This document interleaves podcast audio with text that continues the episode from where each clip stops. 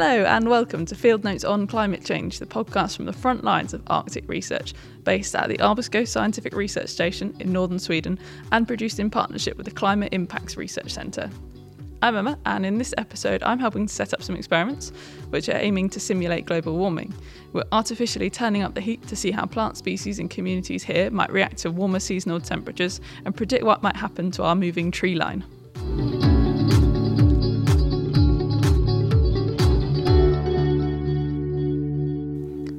Today, I'll be chatting to Ellen Dorrepaal, a senior lecturer at Umeå University, to find out more about how warming might impact the Arctic. But first, I'm starting this episode near the summit of a mountain, looking out over Lake Torneträsk. If you look carefully from here, you can just about see the research station on the opposite shore. Because the field sites that we're working on today are located up on the mountains on the other side of the lake.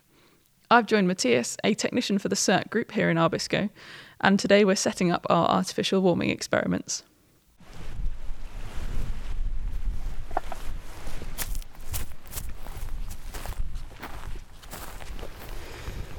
Okay, so today I have tried to do some field recordings, but it's actually super, super windy. Um, so I've had to hide myself in this little gully in the rocks, and hopefully this will turn out not too bad. So last night we crossed the lake um, over from Abisko. We're on the other side now, um, and we camped out, and it was super windy then. So that was great for someone who gets a bit seasick uh, crossing that. But no problem, we're here. Um, and then this morning we've hiked up the mountains on this side of the valley and we've been installing these little kind of greenhouses. They're made of kind of plexiglass um, and they kind of have an open top and they have the effect of increasing the temperature by one to two degrees inside them. Which means that we can kind of create this window into the future here, um, and we can have a look at what might happen to these plants that live up in this alpine environment um, should the world warm by one to two degrees, as it is currently predicted to do. Now, in some of the plots, they've removed half of the moss species from half of the plot, um, and that's also to try and to try and see how species react to an increase or a decrease in moss as part of the environment. And they found that by planting some little shrubs in these plots too, um, actually these species thrive and do much better without the mosses. Okay, Matthias, we found somewhere out of the wind, and I feel like this is the perfect time to ask you a bit more about what we're doing just while we're waiting for the coffee to boil to warm us up. Mm-hmm. Why have you brought us to this side of the lake? This is uh, one of the long term experiments that Ellen has been working on. So basically, we're experimenting to see what the effect warming would have on, on the species here above the tree line. Specifically, we're interested in like the the the mosses and the shrubs and how they will react on the warming. I think the, the, the purpose initially of the plots was to see if the shrubs or the mosses would grow would benefit more of the warming. But since the plots have been going and there've been a lot of data in them, there's been sub, uh, a lot of experiments after that going on as well. So what we're doing today is putting up these kind of almost mini greenhouses, I would describe them, and those are designed to simulate the warming. Yes, up here in the Alpine region, they simulate one to two degrees, and down in the forest, they can go as high as, as, high as four degrees. Wow. So they're basically just plexiglass pa- panels that we put together in a hexagon, and it's an open air greenhouse. And the technical term we have for them is OTC, which is open top chamber. Presumably, it stops the reindeer grazing on them as well. Mm, not really. There's reindeer and rodent damage in plots often, but they're part of the ecosystem, so it doesn't matter too much. That's true. Unless you're doing some experiment when you're introducing something. Like there was a postdoc here who did seedling experiments when she put seedlings in the plots. Then it's not too nice if the rodents eat your seedlings, then you get no data. But otherwise, they're part of the ecosystem, so it doesn't matter too much.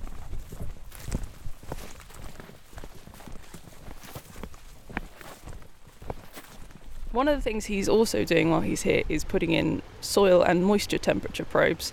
Um, and one of the interesting things that he said actually as well is that they're not actually using the data that they're collecting for this at the moment. They've been collecting it for about five years now, and the value in doing that is that although they don't want it now, at some point somebody might be interested in it, so they can have this back catalogue of data without having to start their experiment from the very beginning. And that's actually one of the things that's really fascinating about Abisko, because it's been here for the station itself has been here for over 100 years and a lot of the climate monitoring that they've been doing has been continuously happening in the same spot for over 100 years. So we do have this real wealth of climate data whereas in a lot of places where you set up a climate monitoring station or weather monitoring they often have to be moved at some point or relocated because you know cities expand. But Abisko is quite rare in having this this long-term data set although the data is not being used now, it's still always really valuable to build up these long term data sets because you never know who might be looking at things later and how valuable this period of time and the changes seen over this period of time might be to someone.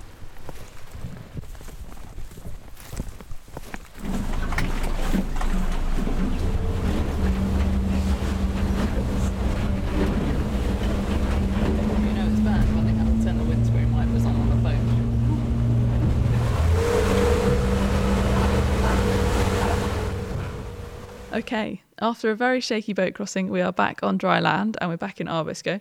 So it's time for me to meet Ellen at the research station. So, Ellen, first and foremost, the question that I ask everyone what does climate change research look like to you in particular? Uh, well, that's a very good question. I am not a climate scientist. I do teach some climatology and meteorology for first year students, but uh, I'm a plant ecologist in background. Uh, so for me, climate change is in my research is about how climate and changes in climate actually affects processes in the ecosystem, like plant growth, so uptake of carbon, uptake of nutrients, interactions between different plants, interactions between plants and other components of the ecosystem, like microbes or soil fauna. Um, so it's all about the ecosystem processes and how climate impacts on that. Great, and we're back. Uh, we've just spent the day installing the OTCs on the other side of the of the lake, um, but you're looking at quite a lot of different things in this experiment, aren't you? Can you just run me through uh, what you're actually doing? Yeah, so it's, it's quite a complex experiment. So you went to visit two of the sites, but there's eight sites in total. Blimey. Um, yeah, and the reason for it is that um, here in Abisko we have quite a strong precipitation gradient. So Abisko itself is the driest place in Sweden. We get about 300 millimeters of rain in a year. Oh, really? Yeah, but at the Norwegian border, which is sort of half an hour drive from here, we have three times as much precipitation. Oh, wow. Uh, and with this experiment, uh, what we wanted to do is look at the impact of climate warming on the tundra vegetation but in particular the interactions between mosses and other plant species in in the in the tundra. And more specific even like how do trees establish in the tundra? Because when it gets warmer the expectation is that trees can establish higher up on the mountains and further north in the tundra. And so that the tundra or the alpine tundra would slowly change into a boreal forest. Oh right okay. So that's why we were up at the very top of the tree line. Exactly exactly. That's why the sites are at the top of the tree line um, and we didn't want to have just one side to study this because then your results will, in a way, also only be applicable to this one spot. Mm-hmm. So we wanted to have multiple sites. And then automatically, because the tree line kind of, yeah, it is a line, it's not a three dimensional thing in a way, mm-hmm. we ended up needing to incorporate sites that have a higher or a lower precipitation because of this precipitation gradient between Abisko and the Norwegian border. So then we said, well, why don't we incorporate this? Because the expectation in climate change is also that precipitation is going to change. It's not entirely sure in which direction, but if we work along a precipitation gradient, then we can actually also analyze how the interactions between climate warming and the mosses and the trees is impacted by how much precipitation there is. Okay. So it's quite a complex experiment. So we have several different factors. We have this precipitation, so high and low precipitation. So we have four sites that are more in the low precipitation area. You went to two of those. Mm. And then there's four that are in high precipitation area. And then at each site, we have three different uh, moss species that are sort of our focus species. Okay. And for each of these moss species, we have installed a control plot where we don't do anything. And then we have an open top chamber plot. So there we have this small chamber that you've seen, which increases the temperature. Yeah, our little kind of greenhouse friends. Exactly. So then we can compare how these three different mosses respond to the warming and if they do that differently. Um, and then on top of that, in in each of these plots, we have from one half of the plot removed the mosses and the other half is intact and that allows us to see also how the impact of the mosses um, yeah how strong that is like we have for every moss a comparison like how would it have been if there hadn't been any mosses And how long have you been running these particular experiments at these sites? Uh, we started in 2011, so it's the it's eight years now. Yeah. Was that long enough to start seeing the impacts? Uh, for some things, yeah. For some some things went pretty fast. We started to measure uh, the growth of the mosses straight away, um, and quite soon we could see that, for example, the mosses they grow faster when it's warmer. At least some some of the species, Ah, okay. but they do this primarily when they have more precipitation. Mm. because m- mosses they cannot really regulate how much moisture they have. They don't have roots like most yeah vascular plants, which for most people would be like the normal plants that you see. Normal plants, sure. Exactly. So mosses they don't have roots, so they they are completely depending on what comes from the precipitation from the rain, or what they can absorb because there's maybe some water standing at the ground. Yeah. So when there's higher precipitation, what you like what you expect if it gets warmer, so if you put an open top chamber on them, they will evaporate more and lose more water. So they actually want to have access to to more water. So the fact that we found a stronger positive effect of the warming when there is more water available is kind of confirming what you would expect. Yeah. Okay, and um, so what happened as well to the parts of the plot where you removed the moss? Um, but we haven't been measuring so much there. Why we actually had that was because one of, yeah, as I said, we were interested in knowing what happens with the tree line uh, when it gets warmer. Uh, and why we focus on the interactions between the mosses and the tree seedlings is because, you know, like the trees at the tree line, they cannot just uproot themselves and walk higher up on the mountain because it gets warmer No. if a tree line moves further north or upwards on the mountain, it's because their seeds fall on the tundra and germinate there and establish. So these seedlings, they they need to germinate, they need to uh, grow and survive and become big trees, and only then has the tree line actually moved. Um, and uh, the tundra is really dominated by mosses, different moss species. Um, so when the seeds fall, it's very likely that they end falling up on the moss layer and have to germinate there and survive there. So we wanted to simulate that this, but then we wanted to know, okay, how important are the moss- mosses as such, and how does it differ between the moss species? So that's why we have the three moss species. They are very common species in the tundra, and then we uh, have removed them to be able to compare if we plant seedlings in the mosses or where we have removed the mosses. Then we can see, okay, so if it gets warmer and the seedling would grow without the mosses, it would maybe like have a positive response to the warming. But when it's growing in the moss, maybe the moss itself is also growing faster, and actually the competition with the mosses becomes so tough that the seedling actually doesn't grow so well or doesn't survive. Ah, I see. So their interactions are actually really important as well. Yeah. There's so much more than it looks when you're you're first looking at these plots. There's there's so much more going on. Um, so what do we reckon to this area then? I know you're looking at lots of different sites, but if we're kind of talking just about the Abisko area, um, if it is warming, are we going to see a movement of the tree line up if the mosses then can't survive? Um, well, that's a good question. If the mosses can't survive, I think that we would see a rise of the tree line. Um, if the mosses are surviving, which maybe maybe they would, yeah. Um, They could be a limiting I- factor of the I tree think it growth. will be a limiting factor, yeah. Ah. But there are really a lot of factors that work on the tree line. So the simple idea of like, okay, it gets warmer, then the tree line will go up or further north. That it is not that simple. Like um, it's not only the mosses; it's also um, the presence of herbivores, partly the reindeer that are herded here, but partly also just like wild animals, rodents, um, insect outbreaks that have a huge impact on the location of the tree line. And why are we so concerned with the tree line, and what's the importance of that movement or not movement uh, with regards to climate? Well, the Arctic in general is really important for our climate, and it has several reasons. And one of the reasons is that the Arctic is white, or at least a large part of the year is white, and so it reflects a lot of the incoming radiation from the sun. And all that reflected radiation doesn't contribute to the warming of the, of the atmosphere. Mm-hmm. So, as long as the Arctic is white, because it is covered by ice or bec- by snow, Mm-hmm. um, it reflects a lot of this radiation. But when it is not white anymore, it doesn't do that.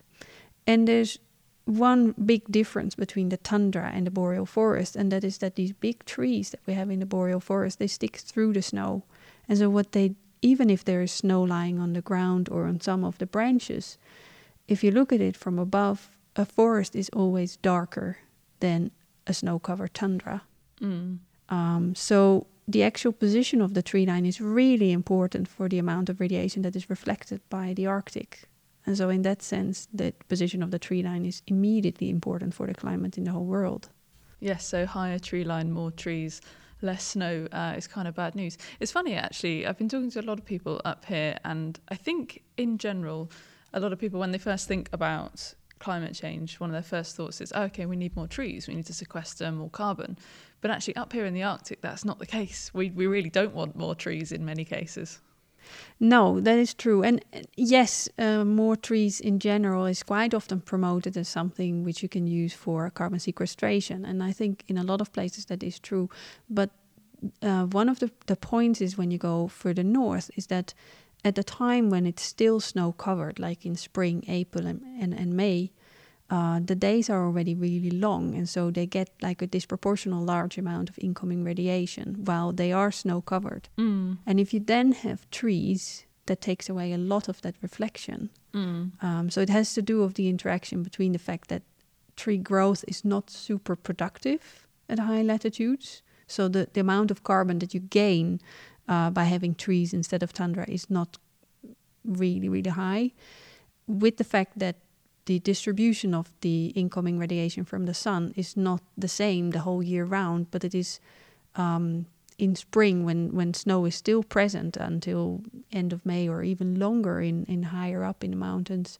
Um, we get a lot of sun coming in because we already have like you know day, days that are maybe 20 hours long or Yeah. 24 hours even if you go further north Yeah. um, so that contributes really to to this problem yeah we cannot solve everything by planting trees unfortunately No, not up here, certainly not. Is there anything you think that we can do to protect our species up here and maybe prevent this um, expansion in tree cover too much? well i think it all comes down in the end to what we can do ourselves in general right to stop climate change we have to change our behavior Yeah, yeah. Uh, we both being kind of the everyday people and also the politicians and the policymakers. Definitely. And there might be some technological helps on the way there, but I think we have to realize that we have to change quite a bit in our behavior as well. Sooner rather than later. Yes.